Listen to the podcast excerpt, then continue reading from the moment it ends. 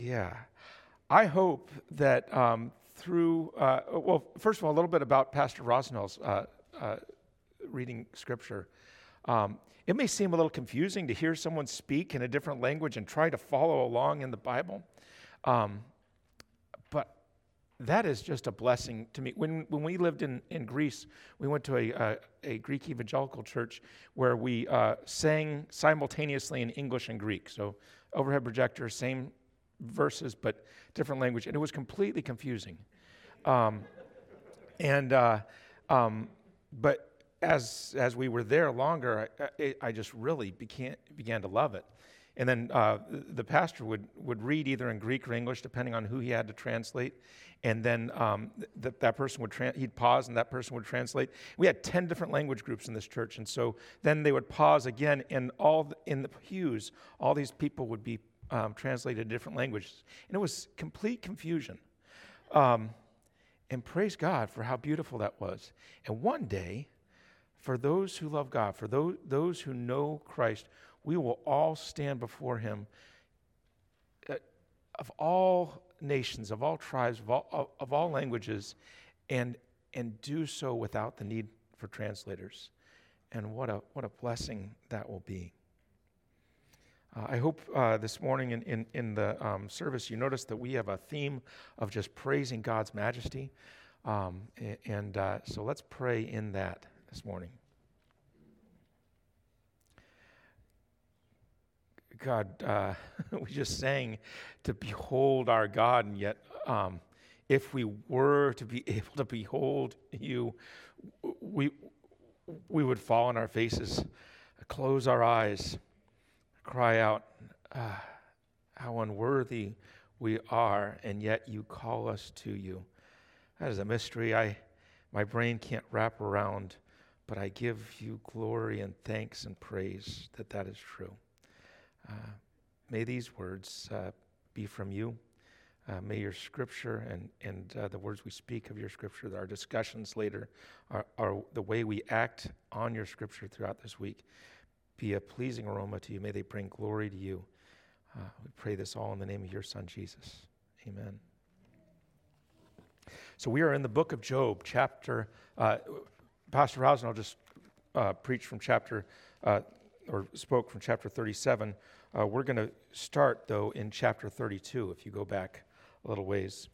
We started this uh, series um, 10 weeks ago on, on the book of Job, and we heard about how Job was a righteous person who God selected. He, he actually brought his name up uh, before Satan, uh, ordained suffering uh, for him in, in, his, in, his, in God's sovereignty.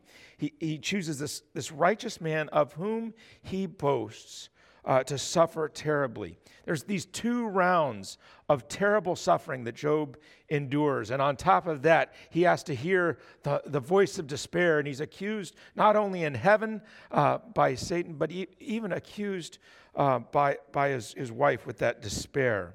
He loses his status, his livelihood, 10 children, um, and, and his, his friends initially uh, come to show him sympathy and, and, and to comfort him. And, uh, uh, but then they turn on him. And through the lies uh, we heard of, of oversimplification, they accuse him of earning his suffering because of his, his wickedness. His suffering damages his relationships uh, with his friends and with his community and even with his wife. And then, as he buys in to these lies, we see that it damages the relationship between him and his God.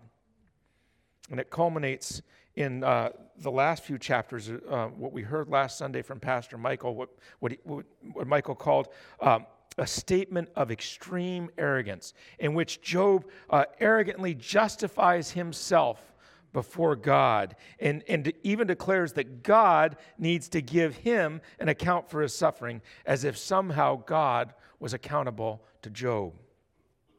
And so, after making this declaration, the very last verse of, uh, of chapter 31, we read this The words of Job are ended. And immediately after that, we take up the first verse of our text today uh, in, in, in chapter 32, and we find and we hear that the words of his friends are also ended. So these three men ceased to answer Job because he was righteous in his own eyes. He was righteous in his own eyes. What a dangerous place to be, to be righteous in our own eyes. In Deuteronomy, after the uh, people receive the law of God, Moses warns them, says, We should not keep doing what we're doing, just everyone doing what is right in their own eyes. Uh, in, the, in the book of Judges, twice we, we hear there was no, at that time, there was no king in Israel. Everyone did what was right in his own eyes. In Proverbs, we read, The way of the fool is right in his own eyes. And there is a way that seems right to a man, but its end is the way of death. Again, what a dangerous place to be, not only for Job to declare himself righteous in his own eyes before the God of all creation, who says, There is none who does good, no, not one. But then, even to, man, to demand that this God of heaven and earth, the only truly righteous one, be accountable to him. In the face of that arrogance, uh, which we would say would justly deserve God to, to strike Job down immediately, to take vengeance on, on this affront to his sovereignty in his sovereign mercy and kindness, he lets those words just hang in the air. And the words of the friends are ended, the words of Job are ended as they all go silent. And then into the silence, we are introduced to a new person who speaks up, who, as, as Michael said earlier, we, we haven't met before. He hasn't been mentioned uh, before him. He, he is a man named Elihu, which, which means he is my God. And, and he's the only character uh, we see in, in, in the account of Job eh, for which we have a genealogy. It says he's the son of a man named Barachel, which means, uh, blessed be God.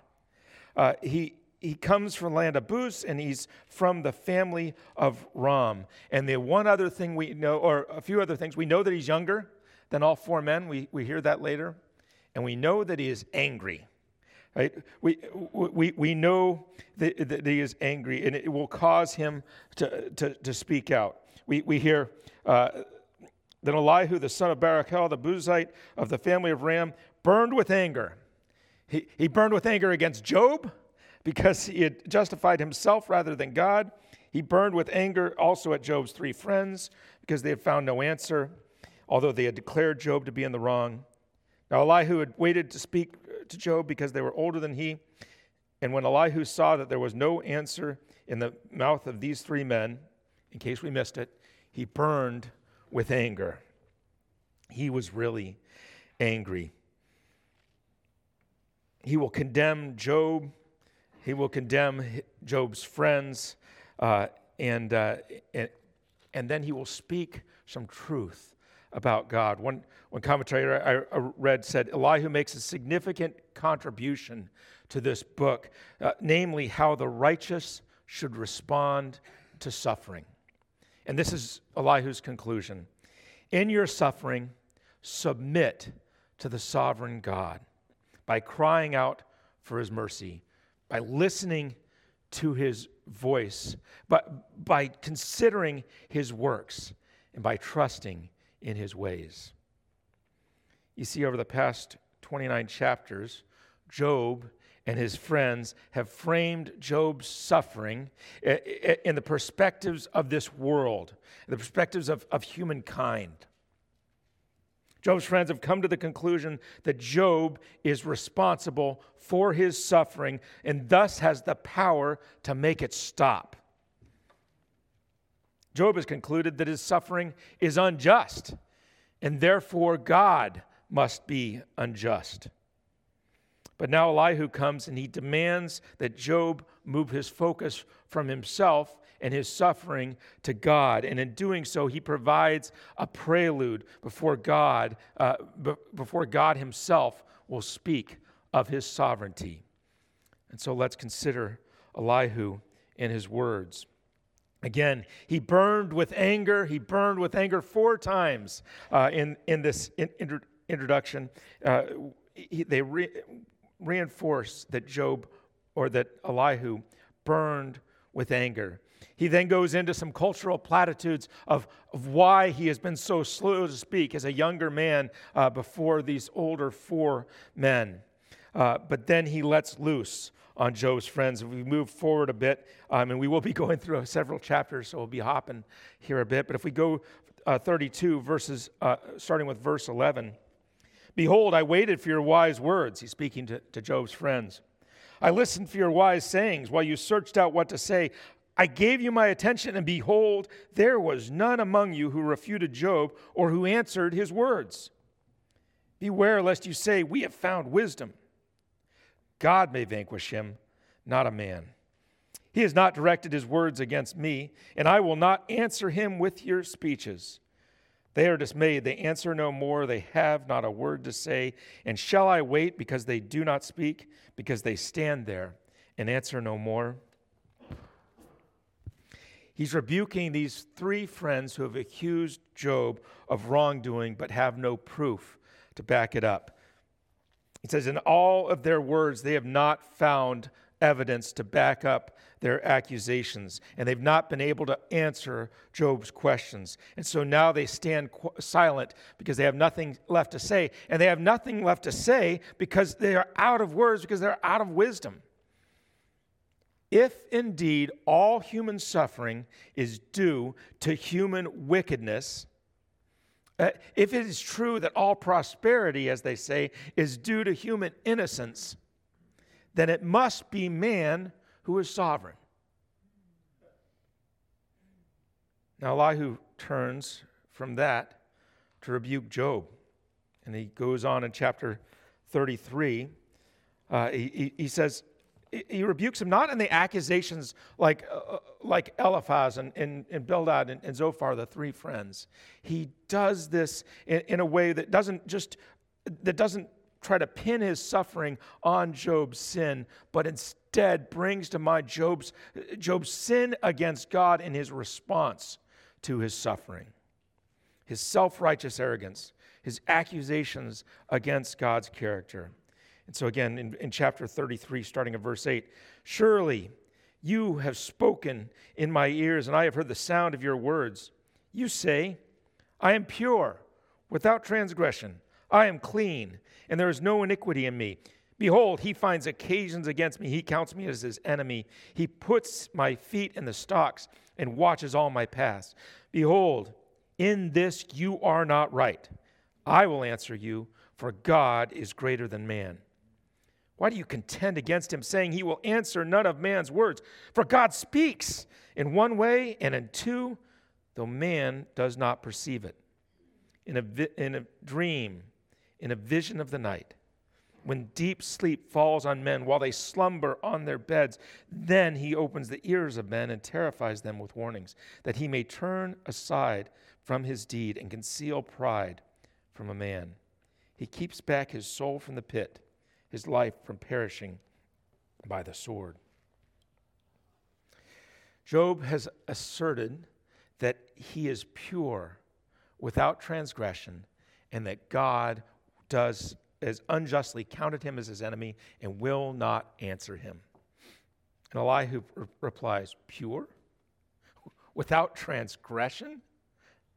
Before the Almighty God? Who do you think you are? Indeed, he does answer your cries, eh, but you often are too deaf to hear his answer.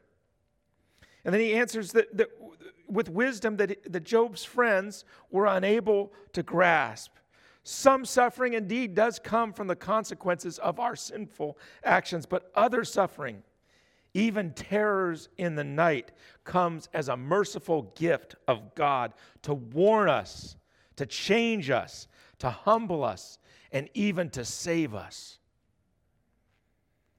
A little later in this chapter, we, we read that God often does these things for our good. Verse 29 Behold, God does all these things twice, three times with a man to bring back his soul from the pit, that he might be lighted with life, the light of life. Pay attention, O Job. Listen to me. Be silent, and I will speak. If you have any words, answer me, speak, for I desire to justify you. If not, listen to me, be silent, and I will teach you wisdom. John Hartley writes Although Elihu's approach is close to that of the three friends, he differs from them in that he does not assume that all suffering is a punishment for past sins. He teaches that misfortune may befall a person in order to awaken him from some wrongful attitude or unconscious error, and thus keep him from taking a wrong course. Another major difference in his teaching is the emphasis that suffering may be an expression of God's mercy rather than his wrath. It is not man who is sovereign in his suffering, but God Almighty. And so it is to God's sovereignty that we must submit in our suffering. And Elihu continues, and now he, before all four, he just he, he defends and exhorts God or uh, God's God's justice. He says uh, in Job uh, chapter 34, verses 10 through 15.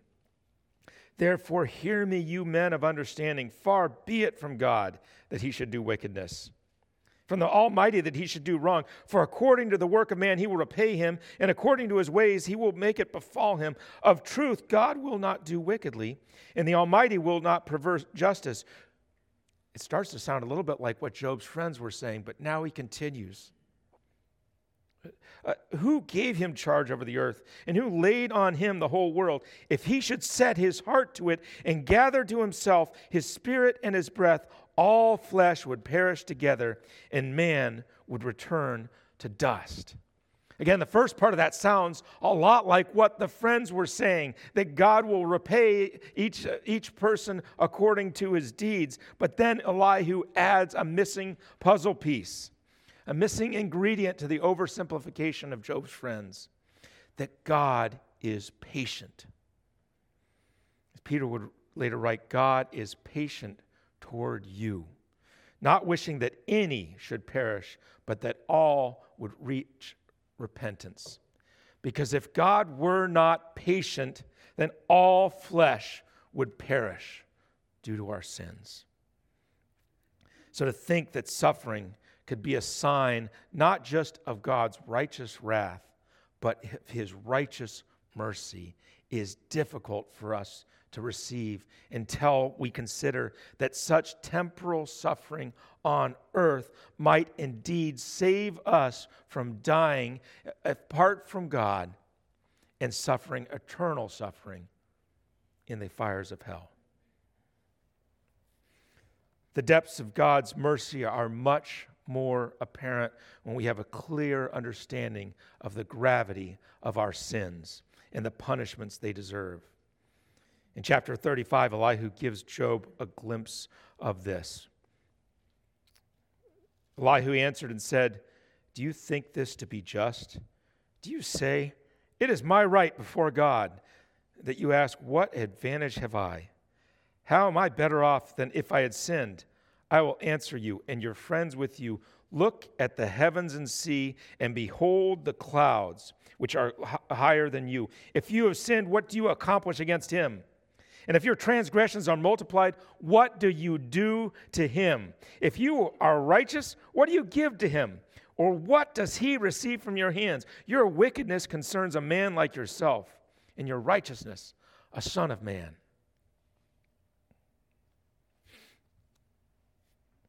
There is a difference between Elihu's accusations and those made by Job's friends. Job's friends, and their inability to see that suffering could come from anything other than our own actions, right, gives inordinate power, even sovereignty, to the sufferer. But Elihu points out that our sins and deeds are in a different context. Our sins are worthy of death, and God smiles upon the true deeds of faith. Scripture tells us that throughout the Old and New Testaments. But we see from verse 8 and, and, we see from verse 8 that, that our sins do have consequences, sometimes terrible consequences on ourselves and, and on those around us. But to give either our sins or our deeds power to cause God to act uh, with either punishment or reward is to reduce God, the sovereign king of the universe, to a puppet. No, Elihu says you cannot change God and his actions by either your sins or your good deeds.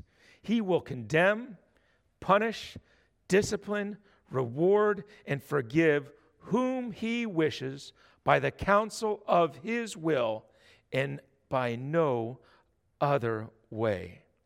He is God, there is no other. But Elihu warns now do not mistake God's patient, patience. Do not for, mistake his sovereign timing for ignorance. Continuing in chapter uh, 35, verse 13. Surely God does not hear an empty cry, nor does the Almighty regard it. How much less when you say that you do not see him, that, that the case is before him and you are waiting for him? And now, because his anger does not punish and he does not take much note of transgression, Job opens his mouth in empty talk. He multiplies words without knowledge. Elihu's condemnation is not the condemnation that, that accuses him unjustly of bringing suffering on himself, but instead he condemns Job for, for first justifying himself before God and then accusing God of injustice. Elihu closes this part of his arguments by giving us a foretaste of how God himself will answer Job's insolence. says again is, is, is uh, in, the, in those verses 15 and 16 because his anger does not punishment, punish and he does not take much note of transgression job opens his mouth in empty talk. He multiplies words without knowledge. We will hear this again next week when, when jason preaches on chapter uh, chapters uh, 40 i'm sorry chapters 38 through 41 Elihu continues now with what will become an introduction to the theophany. It's, it's God singing this hymn of revelation about himself to Job. Again, we'll hear that from, from Jason uh, next week and, and how, how he, uh, he calls on Job to behold God's magnificence, his majesty. He calls on, on, on Job, his friends, and through the gift of this scripture, he, he, he, calls on us thousands of years later, right, to focus not inward on ourselves and our suffering, but outward toward God and towards God's sovereignty in the midst of our suffering. In Job chapter uh, 36, moving forward to verse 17, but you are full of the judgment on the wicked. Judgment and justice seize you. Beware lest wrath entice you into scoffing, and let not the greatness of the ransom turn you aside. Will your cry for help avail to keep you from distress, or all the force of your strength? Do not long for the night when peoples vanish in their place. Take care do not turn to iniquity, for this you have chosen rather than affliction. Behold, God is exalted in his power. Who is a teacher like him? Who has prescribed for him his way? Or who can say, You have done wrong? In his sovereign will and in his sovereign timing, God will punish the wicked. He will rescue the righteous. But do not set your eyes so intently on that punishment and reward that, that, that your wrath will cause you to scoff or, or, or, or, or, or, that you, you will be tempted, right, to, to turn to iniquity in, able to, in order to alleviate your suffering do not be so focused on the things of this world that if your desired outcomes do not happen in your desired time, that you might be tempted to accuse God of wrongdoing or try to take his promises into your own hands. Instead, Elihu beckons, stop and consider the wondrous works of God. Verses 24 and 25. Remember to extol his work on which of which men have sung. All mankind has looked on it. Man beholds it from afar. Behold, God is great, and we know him not. The number of his years is unsearchable. In the next chapter, Elihu is going to break into a song about God's majesty that I believe is one of the most beautiful sections of all Scripture. We heard the first verses this morning from Pastor Rosano in Haitian Creole. Let's hear it now in our own language, chapter 37. At this also my heart trembles and leaps out of its place. Keep listening to the thunder of his voice and the rumbling that comes from his mouth. Under the whole heavens he lets his, it go, in his lightnings to the corners of the earth. After it, his voice roars, his, his voice, he thunders with his majestic voice, and he does not restrain the lightnings when his voice is heard. God thunders wondrously with his voice. He does great things that we cannot comprehend. For to the snow, he says, Fall on the earth, and likewise to the downpour, his mighty downpour. He seals up the hand of every man, that all men whom he made may know it. Then the beasts go into their lairs and, and, and remain in their dens. From its chamber comes the whirlwind and cold from the scattering winds. By the breath of God, the broad waters are frozen fast. He loads the thick cloud with moisture.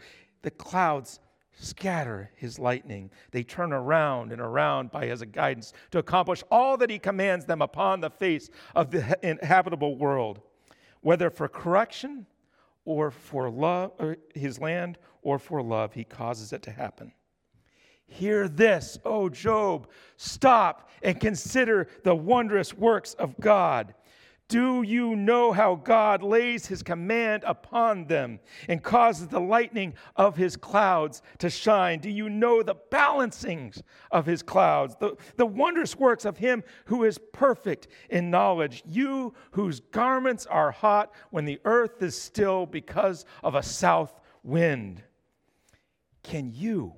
like him, spread out the skies hard as a cast metal mirror. Teach us what we should say to him. We cannot draw up our case because of darkness. Shall it be told him that I would speak? Did a man ever wish that he would be swallowed up? And now no one looks on the light when it is bright in the skies, when the wind has passed and cleared them. Out of the north comes golden splendor. God is clothed with awesome majesty, the Almighty. We cannot find him. Justice and abundant righteousness he will not violate. Therefore, men fear before fear him. He does not regard any who are wise in their own conceit. Behold our God. Holy, holy, holy. Now, throughout all these speeches, as Elihu's words are ended, he is not saying that our suffering isn't real. He is not saying that suffering doesn't matter. He isn't saying that our actions have no impact or consequences. But he is saying that in this real suffering, we must submit to God's sovereignty by crying out for God's mercy, listening to God's voice, by considering God's works, and by trusting in God's ways. Again, our suffering is real. Job has lost his livelihood, status, all 10 of his children. He has been stricken with loathsome sores across his entire body. His human relationships have been broken with his friends, his community, even his wife. He is suffering, he is afraid, and he is weary. Brothers and sisters, your suffering is real. There is nobody in this room, from little Judah, right, to our most senior saint, who has not suffered. Many of you are suffering terribly today. In only the past weeks, we have seen the deaths of a mother, a brother, an aunt, and even a teenage daughter. Beloved parents are in the hospital right now, suffering terribly. Many others are suffering with illnesses that are acute or chronic. Marriages are under attack. Children are at odds with their parents. Finances are failing. Relationships are broken. Jobs have been lost. This is all real suffering. So let us be clear. Job, or Elihu is not asking for Job to pretend that his suffering doesn't exist. And I am not asking you to put on a brave face and say, it is what it is. No, your suffering is real and it does matter, and the suffering of those around you is real and it does matter. Scripture tells us to cry out to God about our suffering and to respond to the suffering of others in real, tangible ways. That crying out is often the first step of submitting to God's sovereignty in our suffering, because to do so is to admit that we need help, that we are not in control. As long as we think that we are in control of our well being or our suffering, we are contesting God's sovereignty rather than submitting to it. We are in the same place as Job finds him place, shaking, finds himself shaking his fist at God and demanding that God give an account to him. But by crying out to God instead of against God. We take on the role of the supplicant. We, we are dependent upon the only one who can save us, the one whom Elihu assures us is listening and will answer. And so we cry out for his mercy and then we listen for his voice. And, and Elihu says, Keep listening to the thunder of his voice and the rumbling that comes from his mouth. Keep listening we might not comprehend the, the voice of God fully, but we must listen to it intently if we are to submit to his sovereignty. There is a mistaken idea in Christian circles today, some Christian circles, that God no longer speaks. That having completed the inspiration of the written scriptures, which we rightly say are altogether sufficient and authoritative and complete, that somehow God closed his mouth and became silent. This is not true. In One of my favorite books, The Pursuit of God by A.W. Tozer, Tozer writes this God is speaking. Not God spoke, God is speaking. He is by nature continuously articulate. He fills the world with his speaking voice.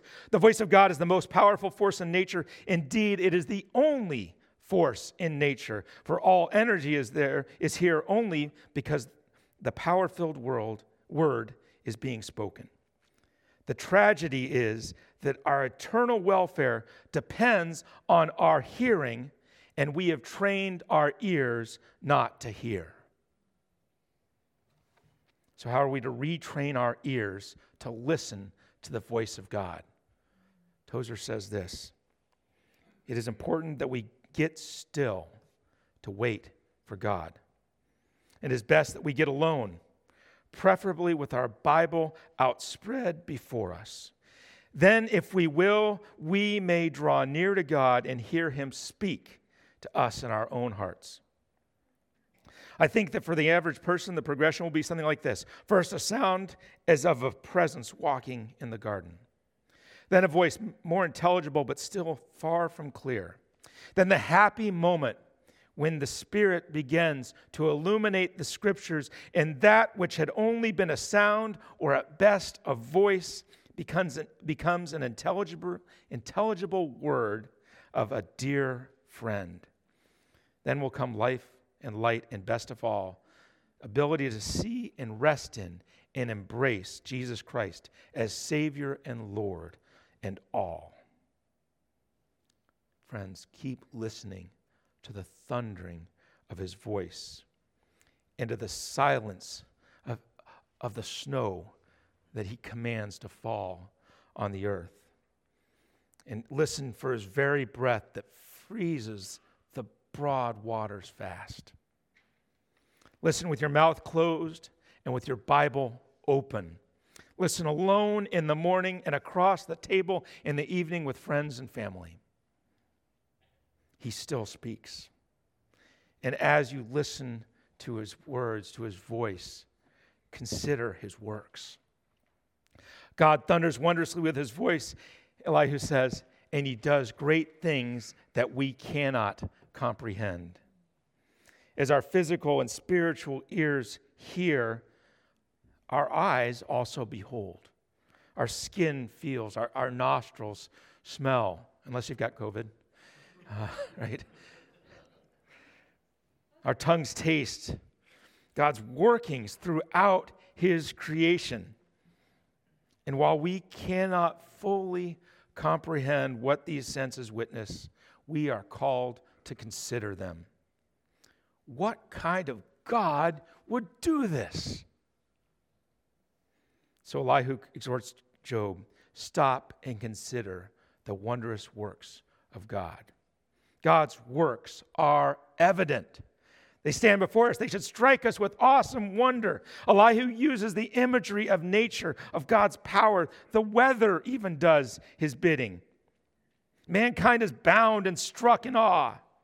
Beasts go into their lairs and they, they remain in their dens. Paul later writes in Romans that his works are so clear that even those who do not have the gift of scripture, of written word, right, could know God's nature from observing God's work in creation. For what can be known about God is plain to them because God has shown it to them. For his invisible attributes, namely his, his eternal power, and divine nature have been clearly perceived ever since the creation of the world and the things that have been made, so they are without excuse. If God can display his invisible attributes, his eternal nature or power, his divine nature to, to those uh, uh people who do not have the Bible by just using his creative works, how much more should we who do have this book be driven to worship when we consider his wondrous deeds? So, having cried out for mercy, having, having listened to his voice, considered his works, the next thing we must do is trust in his ways. We can rest, rest in the assurance that, as Elihu has told Job, justice and abundant righteousness he will not violate why we often do not see the reasons why, when, and how God acts. We, we do not know if He does this for correction or, or for His land or for love. Right? Submission to God's sovereignty requires that we must trust in His ways. Again, it's not a fatalistic acceptance, just lip service where we say, God's in control. It's a intentional, pleading, trusting knowledge of God's sovereign power, his character, his justice and mercy. It is the trust of Proverbs 3. Trust in the Lord with your whole heart. And do not lean on your own understanding. It is the trust of Isaiah 55 that God's ways are higher than our ways, and, and, and God's thoughts are higher than our thoughts. It is David's trust in Psalm 3 when he is being chased and persecuted by his own son. That, that he, he knows that his entire life, his protection, his salvation, and even lying down to sleep and rising again are only by God's sustaining grace. Do not be deceived, brothers and sisters. This is not a false trust that absolves us of action. It is not que sera, sera. Whatever will be, will be. We simply need to stand by as spectators as God does what he will do. It is the trust that, that, that God is not only our stronghold and our deliverer, but he is the one who prepares our hands for battle. He is, it is the trust in his ways that takes on Christ's yoke, as we heard at the beginning of our service today, not to sit and stand in, in the barn aisle, but to go into the fields and work. It is the trust in his ways that strengthens us to give sacrificially of our time, of our gifts, of our treasure, trusting that God will provide. It is the trust that God's ways are just when mankind's ways are not. It is the trust that often starts like Psalm 22 My God, my God, why have you forsaken me? Why are you so far from saving me? from the words of my groaning. Oh my God, I cry day and night, but you do not answer, and by night, and I find no rest.